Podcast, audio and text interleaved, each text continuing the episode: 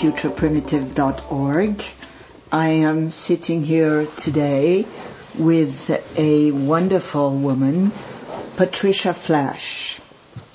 Tell you now a little bit about Patricia Flasch.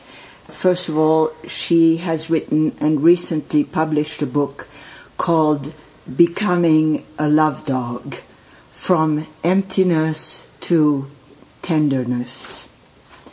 Patricia Flasch has always been fascinated by the discovery of the soul. Her career as counselor, mentor, coach, and soul friend began when she was nine years old, and her friends and neighbors would come by her house and pay her a nickel for her talents. Given her passion for how people connect, Patricia earned her bachelor's degree in communications and after she received a master's in counseling from the University of Wisconsin. Patricia entered a human potential training program called Cornucopia in Kentucky and became a national seminar leader and the marketing director of that organization. As usual, I could say a lot about the person I am with. I want to say that uh, she's a coach and she has led many, many workshops all over the United States.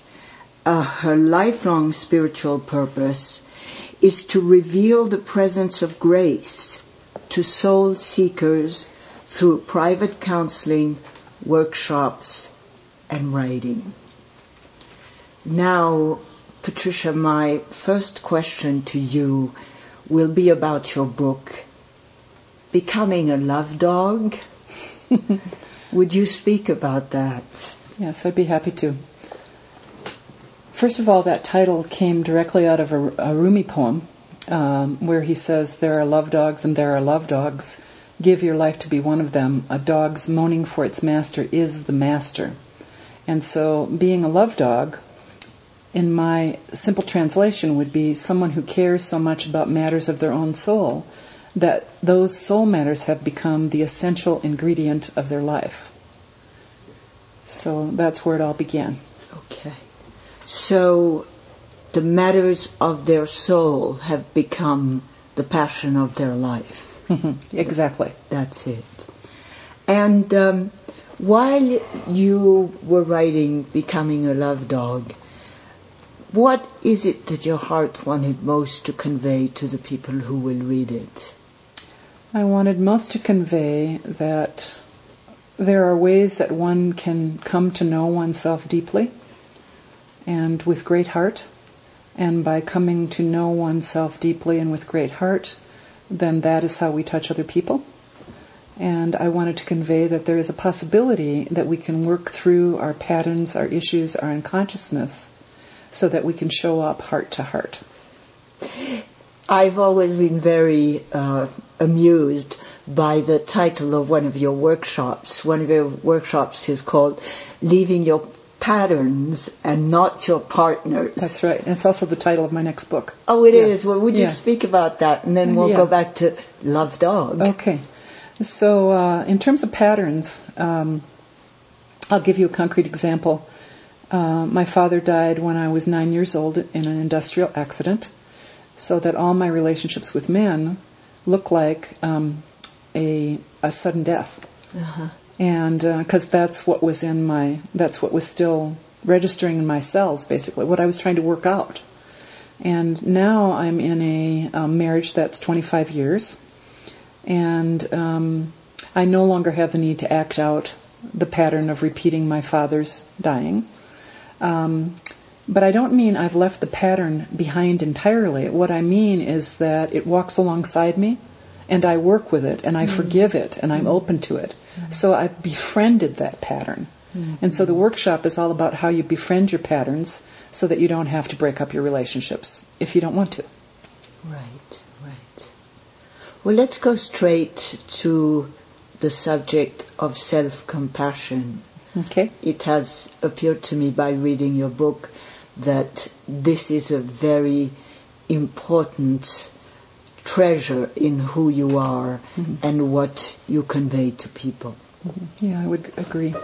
Would you like me to say more about self compassion? Yes, I would like you to speak a lot about Okay. self compassion. Okay, all right. Uh, so, first of all, self compassion is something that I'm working with every day, pretty much the whole day. It's not. It's sort of like mercury in your hands. It's not you have it or you don't have it. it it's movable. It's alive, and um, I feel like I either am in a state of self compassion, as are we, or when I'm not self compassionate, that lack of compassion is moving me back towards self compassion. So that when I'm really harsh with myself, or unforgiving, or um, unkind, that that unkindness and that harshness, the pain of that is actually drawing me towards resolution so that I can step into self compassion once again. And by becoming more compassionate for myself, I'll just say an example today. I was getting a massage um, with Ivan Block, who has been my massage therapist for a long time. Okay. And I was noticing as he was working on my body, everything just felt. Re- I mean, even when he was doing, re- he does really deep work. Mm-hmm. It just felt so wonderful. Mm-hmm. And I think it's because of late I've been doing a lot of forgiveness for my body, so that the massage actually didn't hurt the deep work. Mm-hmm. Because there's so much forgiveness going on in my body now that I could relax into it even more deeply. Is this making sense? Well, I'd like you to uh, speak about because I think it's very important because a lot of us, um, maybe especially women, I, I don't know, don't like their bodies or would like their bodies to be different. So, what do you mean by forgiveness for your body? So, what I mean, for example, um, is I'm often walking by windows or mirrors looking at my poochy stomach. You know, mm-hmm. like, is it is it hanging out two inches today, or an inch and a half, or three inches? And then I have kind of two stomachs, one under my breast and then the other one under my belt. Mm-hmm. and so I'm always looking at how I'm kind of like a three layered Uh-huh. series of bumps, and then judging that. You know, mm-hmm. really judging that. Like, gosh, I don't know, maybe I spend 30 minutes to an hour a day Yeah. having this background music going on about my stomach. I can relate. And so by applying um, self forgiveness to that, which I do in the form of Ho'oponopono, Yes. which we can come back to we if you like, come back to. I notice that what's going on is that I look in the mirror and I just say, "Oh, you're so cute. you have those, you have those three lumps, three tiered lumps. It's really precious." Right. And often when I'm um, doing self forgiveness, I place my ha- hands on my tummy, Uh-huh. and I think, "Well, wow." Gosh, a whole life of self rejecting about whether your tummy is sticking out an inch or two or not. That's so sad. Mm-hmm. And it's such a blessing to be able to say, you know, it's all right if it sticks out. Mm-hmm. It, it, it, it's just your tummy. Mm-hmm. And so that self forgiveness makes a more intimate relationship with me and my body. My body hasn't changed, but the way I'm loving it has changed. Okay, so that brings us back to tenderness. Yeah. Would you uh, equate, would you say that forgiveness is a component of tenderness? Yeah, I would say they're sisters. They're sisters. Yeah. What would be the other components of tenderness? My favorite subject. Uh, let's see. Uh, uh, well, I was realizing when I was, I, I didn't really prepare for this interview, but I did have one thought. You probably asked me what tenderness is. Yes. And I thought, uh, well, tenderness is my way of life. It's not really something I'm doing, it's a way that I'm learning to be. And it's in every aspect of my life. And um, another way to work with self compassion or tenderness is to, uh, something I do is something called centering prayer, where I spend 20 minutes twice a day um, with the word tenderness and the concept of tenderness and allowing myself to have tender feelings and reminding myself where tenderness is in my life. And so that brings me more towards tenderness. And also the times that I'm not tender are just as helpful because the pain that comes when I'm waking up in the morning and going, oh boy, I had a bad dream and and then I judge myself for that. Oh, that was so far from tender. you know, being away from tenderness actually draws me, the pain of being away from being tender draws me back into tenderness. I think I forgot your central question. Well, what was- else is an aspect? Yes, what else is an aspect of tenderness? What are so self-compassion would be another sister Mhm. of tenderness. Right. And you know, another sister would be um, instead of thinking that I'm going to lose that 10 pounds so I don't have those three layers, or I'm going to love myself later, you know, after I, whatever it is I think I'm supposed to be doing, make more money, have a flat stomach, Right.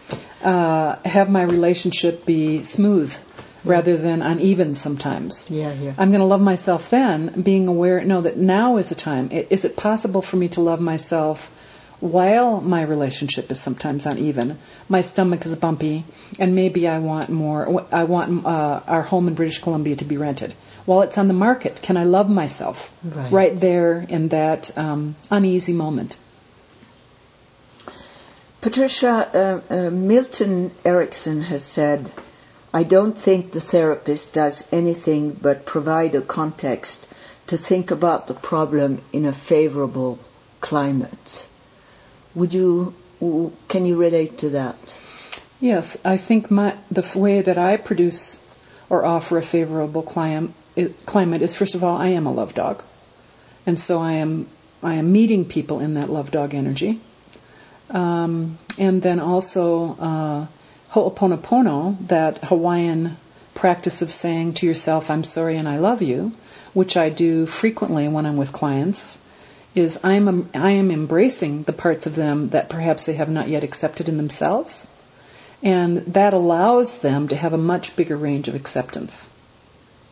So I do agree.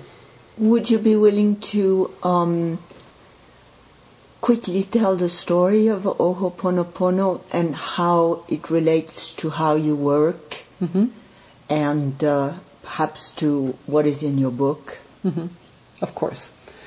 Okay, so this is my version of the story. Yes. It's also available on uh, on uh, www.ho'oponopono.com. And uh, the story is that several years ago, the Hawaiian state prison system was breaking down with the most violent criminals, and so they put an, um, an you know a bulletin out and asked for help from the state of Hawaii and the rest of the country because they didn't know what to do because psychologists were quitting, cleaning staff wouldn't stay on. Uh, the prison was really breaking down, and a man who was in uh, was a recluse and had been in seclusion for some time somehow got word of this and offered his services. His name was Dr. Hew Len. Dr. Hew Len is a Hawaiian shaman and a clinical psychologist. And uh, w- the way that he decided to work with prisoners was that he took their files. He never met them. He took their files and sat and forgave in himself whatever he noticed in those files. So let's say the first file was one of a rapist, and uh, well, he had never raped anyone, but perhaps he had seen uh, a rape on television. Or maybe he had a violent thought, a few violent thoughts about women. So he would for, he would sit and forgive himself for the violence in him towards women, using the form ho'oponopono healing. Ho'oponopono, I'm so sorry. I love you. Please forgive me. Thank you for bringing this to my attention for transformation and healing. And he would just continue to work on himself throughout all those files. And the end result of that was everybody in the prison got rehabilitated in some way. Either they got the shackles off, or they stopped using so many drugs, or they went to a halfway house. Some of them went back into society. And um, so now Hew Len is going around the world teaching Ho'oponopono. And how I use it is um, Uh, when I'm sitting with clients, I remember that everything that they're bringing to me is an aspect of myself. And whether or not it's an active aspect. So, for example, if someone is talking to me about an extramarital affair, I'm not having an extramarital affair, and I haven't for maybe 30 years, Yes. but I did. Yes. And so I sit and do to my younger self, Ho'oponopono Patricia. I'm so sorry for the younger one in you that didn't have good boundaries around marriage. I'm sorry. I love you. Please forgive me. Thank you. So it gives me an opportunity to forgive old wounds in me, In yourself. in myself. Wow. I think this opens the door of, um, to speak about the critic's critic. Um, you say the critic's critic is the place where much of our pain truly resides. Um, could you speak to that? Yes, I could. Uh, I'll give you an example. Um, I was just recently talking with my technical um, editor, midwife person, and uh, I was talking to him about how every time I meet someone, I think I should have a definition of what a love dog is. And instead, it's always changing. It's like Mercury again. And uh, that I think I, sh- I, I should know these things. I should be responding from my intellect. And so my critics, my critic was saying, "What's the matter with you? How come you're so? Why do you can't you be more intellectual? Why don't you talk more from a clinical perspective? What's the matter with you?" And the critic's critic is saying, um, "Yeah, you should have gotten off this many years ago. You're teaching about this. What are you thinking?" And so the critic's critic is like a double whammy. First, we're self-critical, and then we're saying, and we should have already have it handled. Mm-hmm. So, like, I should no longer be in body process because I've been working with this for 40 years. When do I get off it? Mm. That's the critic critic. The Mm-hmm. critic is, you got a lumpy tummy. The critic's critic is, what's the matter with you that you don't get off this? Mm-hmm. How can you have this unresolved material still? And it's the judgment of the emotions that's more painful than the emotions themselves. Wow. I see. To me, if you're grieving and you have a good cry, it is not painful. If you're saying, What is the matter with you? Why are you still grieving about this? Why don't you get off it? That is painful. But just openly grieving and honoring yourself while you're grieving, that is not painful. Or at least it is not to me. We will go back to uh, grief because it's a very important subject and it really features in your book. Um, but I would like to ask you about the spell. I would uh, ask you to talk about what you call the spell. Okay, what a spell is, is that when we're younger, we take a picture. It's like we're sitting there with a Kodak camera taking one of those instamatic pictures when something traumatic happens to us.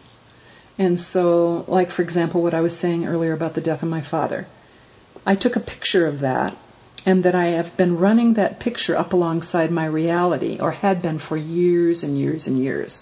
So, thinking that my relationships are going to end abruptly, over and over again. And then, of course, they did, because that was my expectation of relationship. So, I was in a spell. My unconscious mind about that trauma was playing itself out over and over again.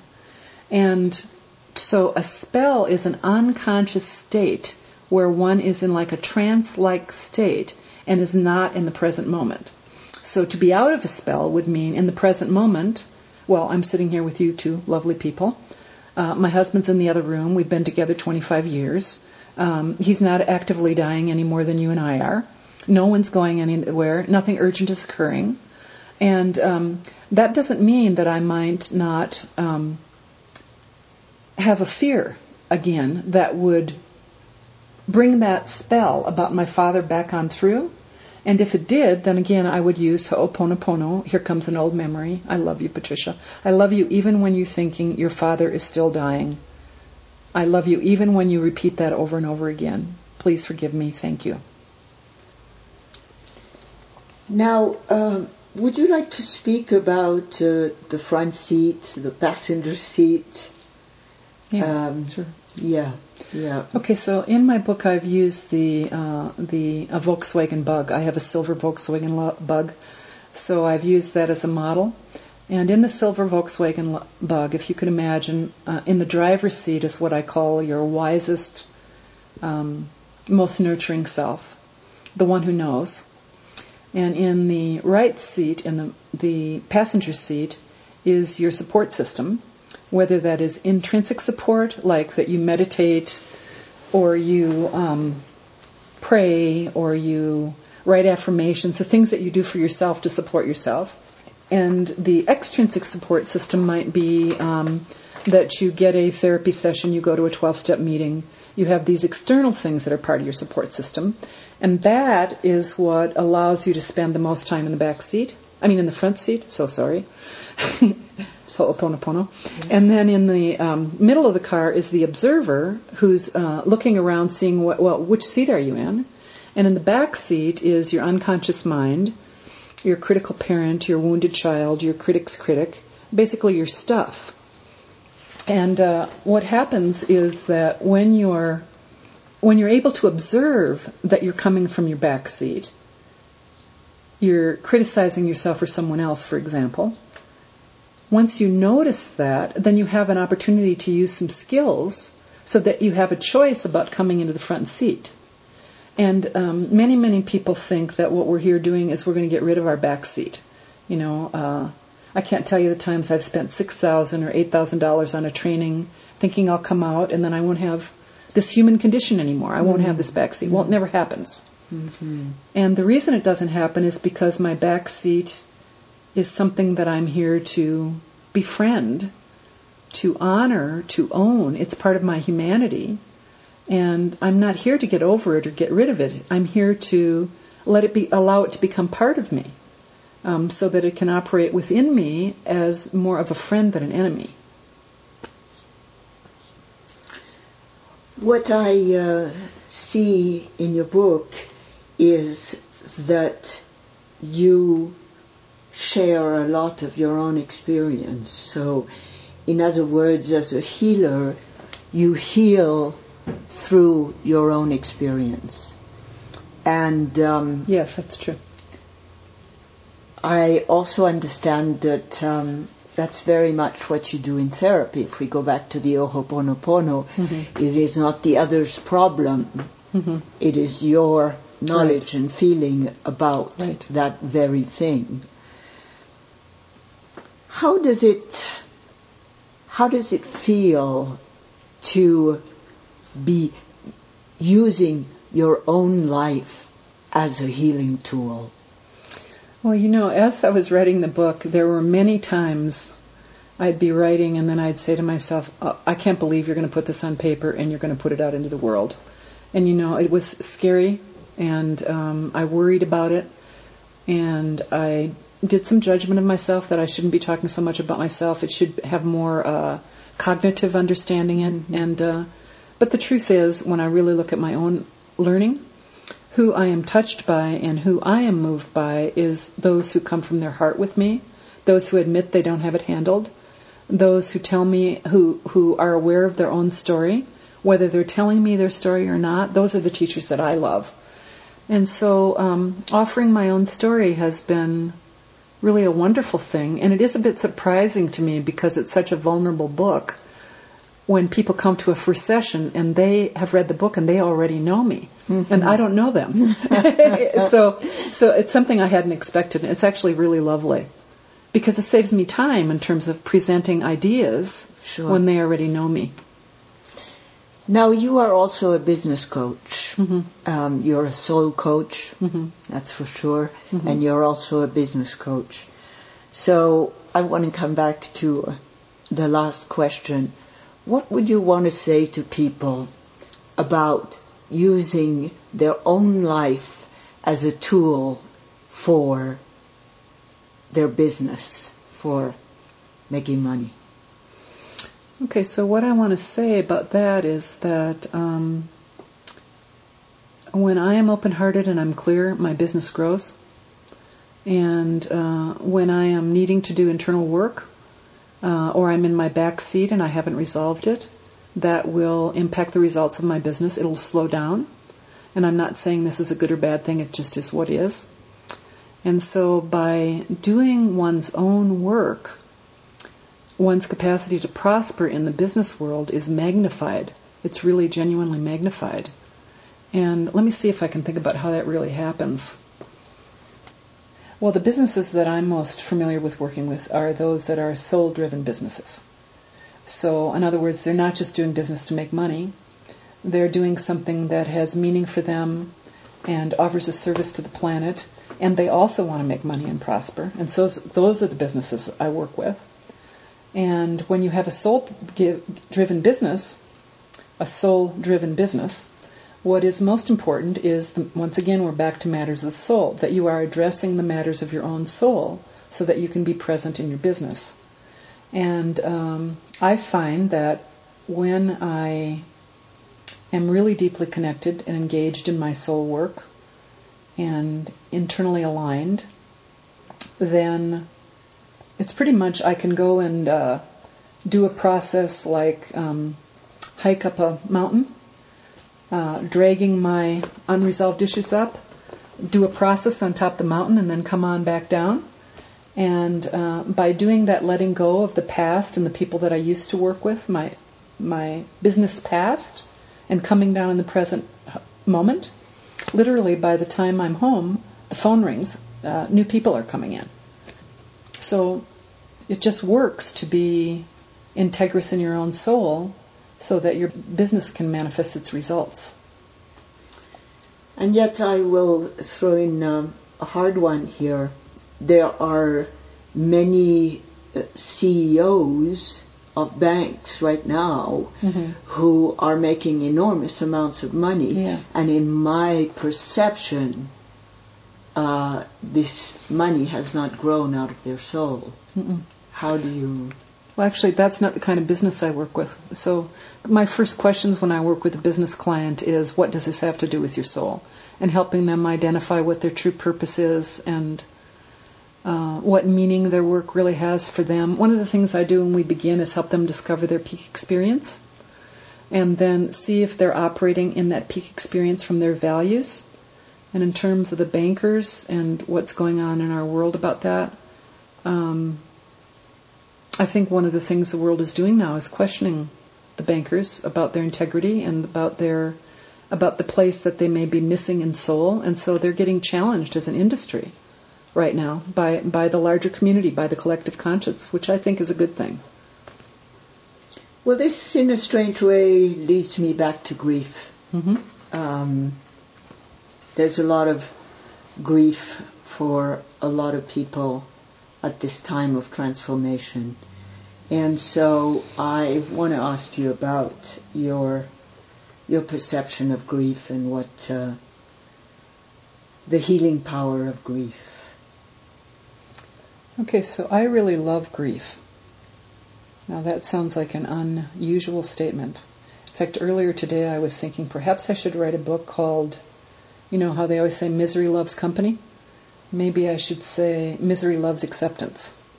So, so grief loves acceptance. Yes. And uh, and by the way, I don't think grief is misery.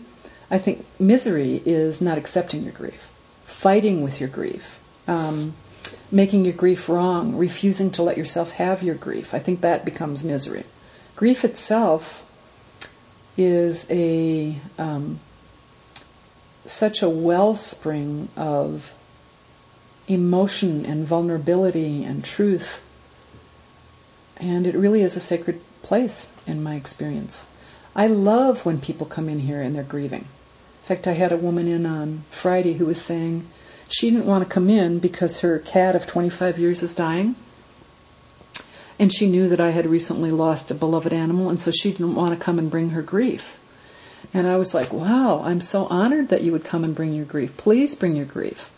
I would love to sit and be with you in your grief and honor my grief. And there's nothing there's nothing I would rather do than spend my time being with you while you're grieving. Um, so the welcoming of grief is a um, it's just a sacred experience. And it's not that I haven't fought my grief too or avoided it and done uh, a variety of different addictive things so that I can see if I can get out of it. I'm just saying that beyond that, my grief is my friend, my my holy place. Is grief also a sister of tenderness? Yes, grief is a sister of tenderness. Very good. I love how you brought that back around. Yeah. Yeah. And speaking about grief and tenderness, talk to us about your dogs, your beloved dogs. Okay, so um, I had a white golden retriever ma- named Grace there's a picture on on the wall here that someone painted for me with her in my arms, and she was with me for 13 years. And Grace became a both she and my next dog Jolie became um, invisible eternal service dogs when they died. So you know, like how blind people or handicapped folks have service dogs. Yes. Well, I have psychic service dogs. So right now, right now, Jolie is sitting at my right, my second dog, who I also had 12 years, and Grace is sitting on my left side, and they give me input into my sessions. They help me hold the space. Their tenderness, their wisdom, um, feeds me. I consider them invisible, eternal service dogs. And uh, when Grace died, I literally thought I would die of it. I had so much grief, Mm-hmm. just profound, profound grief. And now this is maybe five years later, and I'm realizing only recently how beautiful that was. That I cared that deeply about her, and I still do. And I'm also still grieving the loss of Jolie. And at the same time, they're with me.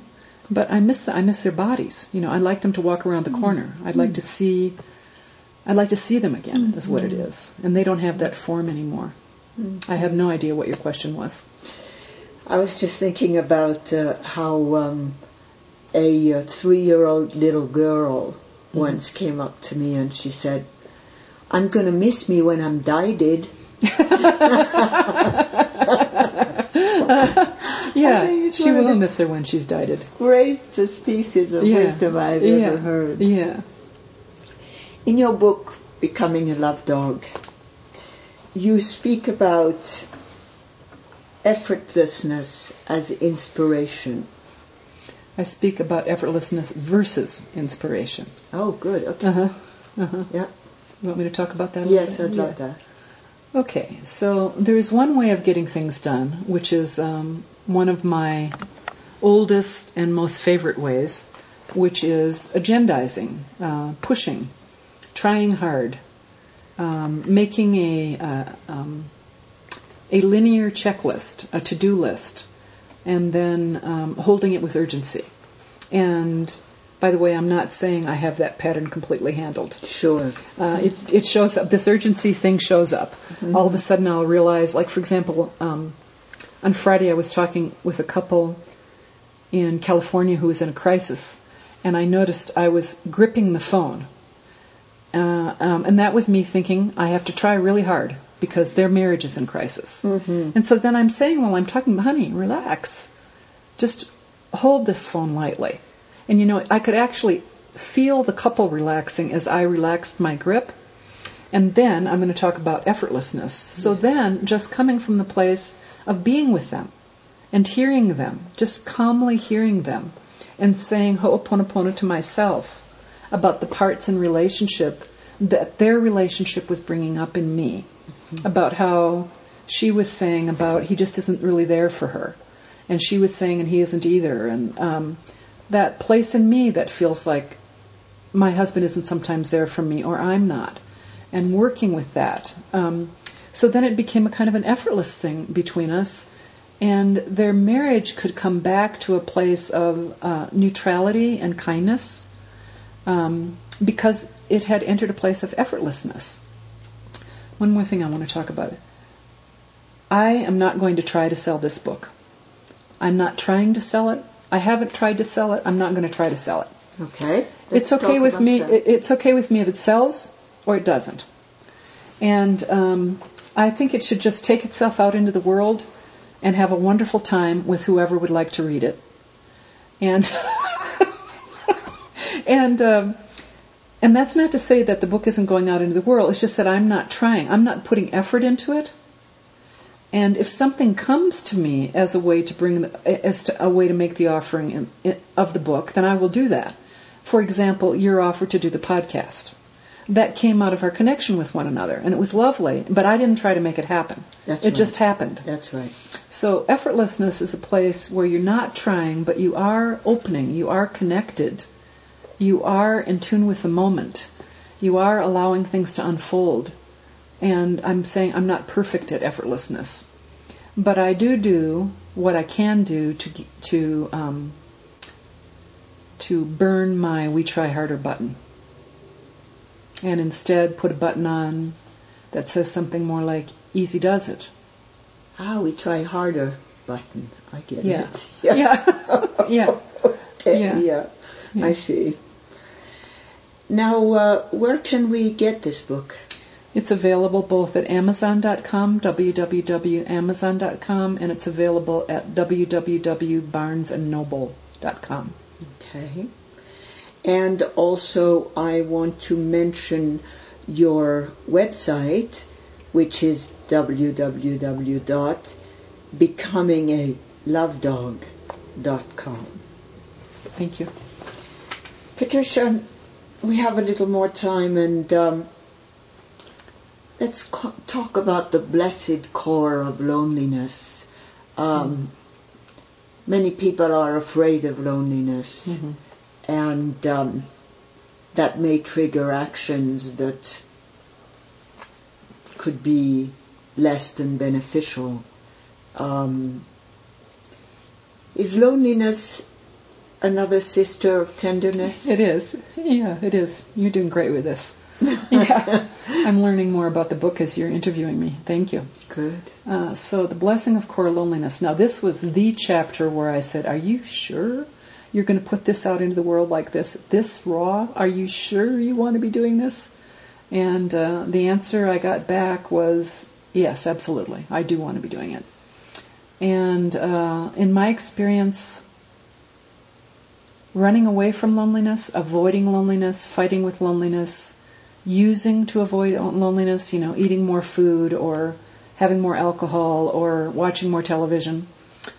Not that those are always avoidance of loneliness, but Right. they sometimes are. Right. Is way more painful than just saying I'm lonely. I am so lonely. I have an I have a neon sign on my forehead that says loneliness. And you know, I do have a few dear friends in the world who sometimes I just simply call up and say, "I'm so lonely."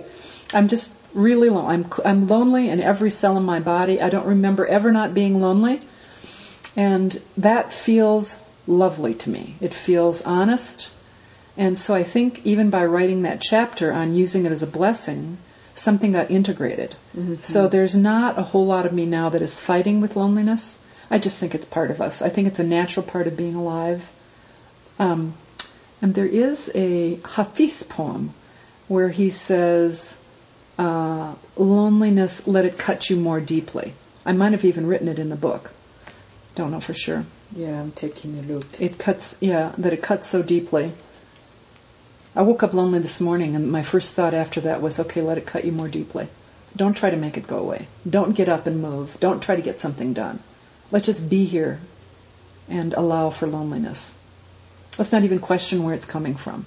Let's just be lonely for a while. How soothing, how kind. Hmm. Patricia Flasch, what about fear? Well, fear. A sister too of tenderness. Fear, um, I would say I have more spiritual and emotional integration of grief and loneliness than I do of fear. Um, fear's scary. Yeah, right. and uh, um, what is helpful to me is sometimes working with myself around the topic of, well, how could you not be afraid? Like, for example, in our world right now, and with the economic downturns that most of us have been facing in some way, how could you not be afraid? Fear is going to be part of what we walk, walk with, and I believe that by allowing for fear, then we're less likely to act it out, less likely to create more war or disharmony or adversity if we can own that we're afraid. And um, I just feel like that is a, a lifetime's work to keep to coming to terms with fear. And I have much more work to do on that topic. You spoke about not um, not promoting this book, uh, just letting this book make its way in the world. Mm-hmm. Where does that come from in you? Well, for one thing, it comes out from from uh, trying so hard for most of my life, nearly killing myself. Um, when it was time for me to sell things in the past, like when I was 30 or 40, I would go into used car salesman mode, arm wrestle people if I needed to, you know. And I'm I'm I want to release any judgment of myself. I didn't know how to do it any other way. I didn't know how to get results Okay. from a position of ease then. I would have done it another way if I knew how. And I did get results that way. However, it hurt my heart. and I'm sure it hurt their hearts too. And uh, now I'm just not willing to hurt my heart, and I'm not willing to hurt anybody else's heart either. So, um, and by the way, I don't I don't think that promotion is uh, a good or a bad thing. It's just that I would like things to happen naturally and progressively as opposed to making them happen, allowing them to happen. I was saying to my friend earlier today, well, I might do a radio campaign, you know, where I find out which are the progressive talk radios that would like a topic that's not religious but spiritual in nature, and we might screen for that. But not now because I don't feel I don't feel called to do that. The idea is kind of coming through, but I don't feel called. And but what I do feel called to do is I realize, well, I might want to mentor someone younger, maybe someone who's 40 and who would like to have a part-time position, who I might teach how to do that radio thing, and that might be really fun for me. And so that might happen because that's what inspires me. Calling all the radio stations myself, if I if that's what I need to do, I'm not going to do that. So um, I want to put out an invitation. I want to, well, I want to say this is Joanna Harcourt Smith inviting the friends of Future Primitive to buy this book and then lend it to each other. And it's called Becoming a Love Dog From Emptiness to Tenderness by Patricia Flasch. We are coming around here with our conversation, and um, so I would like to ask you well, you mentioned that you would write another book. Perhaps Mhm. you'd like to speak about that.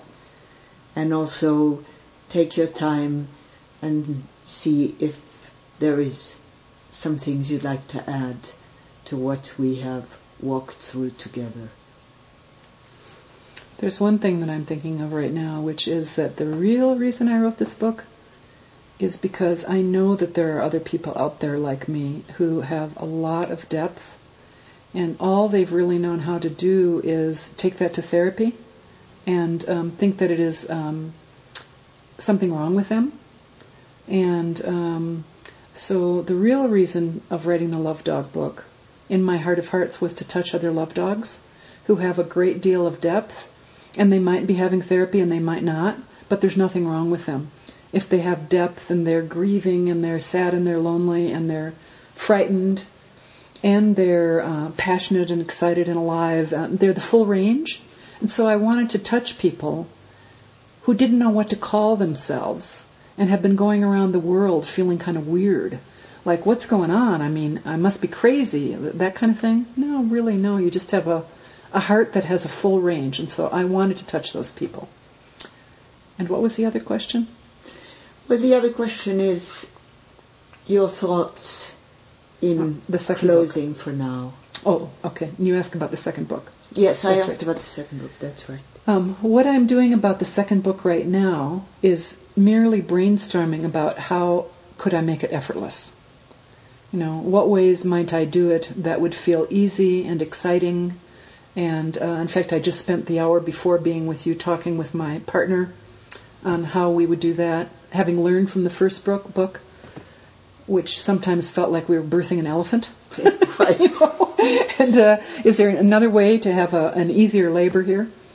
Um, and I'm not ready even to commit to uh, writing the second book, but I am excitement starting to build in me, and so and also I want to give becoming a love dog a chance to finish being born Sure, sure. and to take it in because there's a lot for me to receive about it. Uh, just bringing that book into the world, I'm really receiving a lot of benefit from what people say to me when they read it and how they feel and how it touches them. And I want to be emotionally available for that instead of being busy having a second baby. Right, right. Okay. Anything else you'd like to say in closing, Patricia? Yeah, I just like to close with saying one's whole capacity to learn how to welcome our feelings and be with ourselves, in my opinion, is really what we are doing here. And if that describes you, then you are a love dog. And thank you so much, Joanna. It's been lovely. Thank you, Patricia.